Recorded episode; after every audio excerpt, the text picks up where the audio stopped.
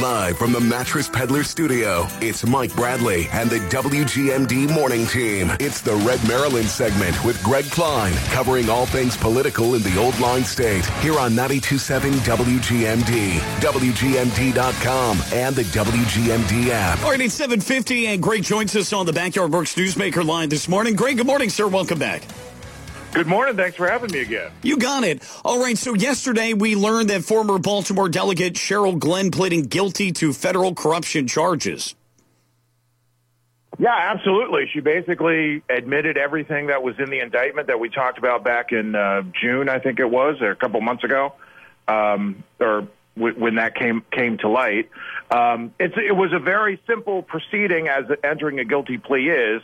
There's a lot of details we don't know. For instance, whether she is cooperating with federal authorities. A lot was made of the fact that she kind of hugged the FBI agents who'd investigated her uh, when they came out of the courthouse, um, which may or may not be indicative. We'll find out eventually if she is cooperating. She'd be smart if she was because she could get a reduction in her sentence as a result of that. So when she provides that cooperation, if we see other indictments or testimony that she gives, um, or and ultimately when she's sentenced, we'll see. But um, she absolutely pled guilty. And, essentially, the document that was put before the court and as part of the plea agreement, she admitted everything that was in the indictment. She just took cash bribes um, for favors to folks, particularly with regard to this medical marijuana regime. So.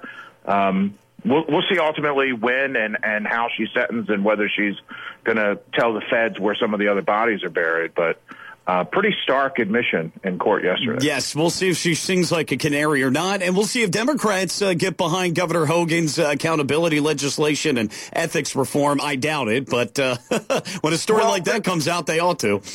Yeah, well, the thing is, uh, it, what she was doing was already illegal. So, well, well that's, true. Yes. Way to go. Yes. I mean, you know, that's very I, true.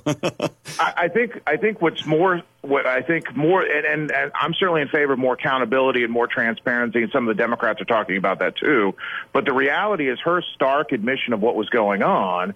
Uh, and it's it was going on for years. And if she rolls over on others who are doing similar things, it's an admission that there is, and I know it's a trite phrase, but there is a culture of corruption right. in Annapolis um, where you know you've got legislators just taking envelopes full of cash yeah. And that's something that's that goes a heck of a lot deeper than just passing a new law that's going to fix. Yeah, well, with one party rule, that's not surprising. And your SAT word of the day, bereft. The legislature is bereft of ethics and morals. That is for sure. And uh, Cheryl Glenn, just another example of that. Uh, let me ask you about the 7th Congressional District. We talked about this before. This is, of course, the seat of the former Congressman Elijah Cummings. Are you surprised that there are eight Republicans vying for the party's nomination in that district, which which is outnumbered four to one Democrats to Republicans. And did that come up at all during the uh, Maryland, or excuse me, Red Maryland conference you had recently? Uh, we, we, didn't talk a lot about that particular race, but for, first off, I'm not surprised by the number. Uh, I think if you look at District Two, we just had a couple kind of high-profile filings in that in that district as well, where we already had a couple of you know, Senator uh, Johnny Salling was running there, and I think Delegate Impallaria filed to run there yesterday against Dutch Ruppersberger. Um, I'm not surprised by the number. Most of the people running in the 7th Congressional District are, you know, uh, perennial candidates. There's a couple who are members of local central committees. None of them are, you know, uh, high level elected officials or have any sort of real uh, electoral track record uh, to run on, which is kind of in stark contrast to what we see with the Democrats. So I'm not surprised. Mike, we've been covering elections for a long time. There's something about running for Congress that people come out of the woodwork file to run for Congress.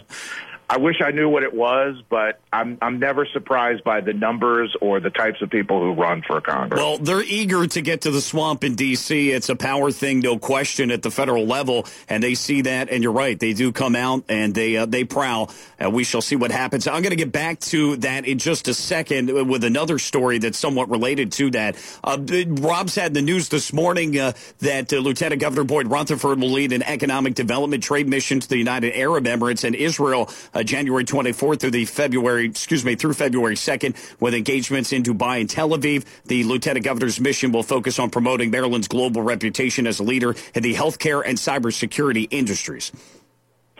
Yeah, look, this is this is just part of what the Hogan administration's been doing throughout to promote uh, trade and industry and, and private sector job growth here in Maryland. Uh, it's not the first time the lieutenant governor has done something like this, though Right. it's always noteworthy that in the second term he's been doing a lot more high profile stuff like this.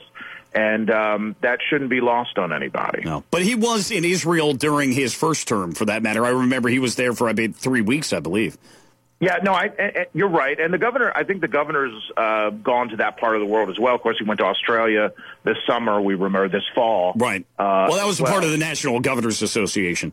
Right, right, right. So they, they, both the governor and lieutenant governor have traveled. Obviously, during session, it's a little tougher for the governor to get away, so Sure. that makes sense. But again, it's a high-profile thing. The lieutenant governor's going on, and it's part of the governor's effort. Just like his tax stuff, I know you were talking about with the senator earlier in the hour.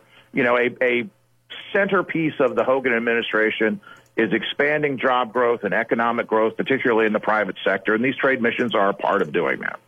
Uh, Greg, we got a press release yesterday from Comptroller Peter Franchot, who offered his support for bipartisan legislation that aims to alter how vacant seats in the General Assembly are filled. Uh, in testimony submitted to the Senate Education, Health, and Environmental Affairs Committee in advance of yesterday's hearing on Senate Bill 10, uh, he said it is a step in the right direction to give voters more of a say in choosing legislators who represent them in Annapolis he does not like the current system. So essentially, like in Cheryl Glenn's case, if somebody should end up having to step down from office or if they pass away, as is the case, although at the federal level with uh, Elijah Cummings, Congressman Cummings for that matter, he, I take it this legislation based on what he's saying essentially takes the role of the uh, party central committee out of it to produce at least a name or a list of names to the governor who then chooses their temporary replacement.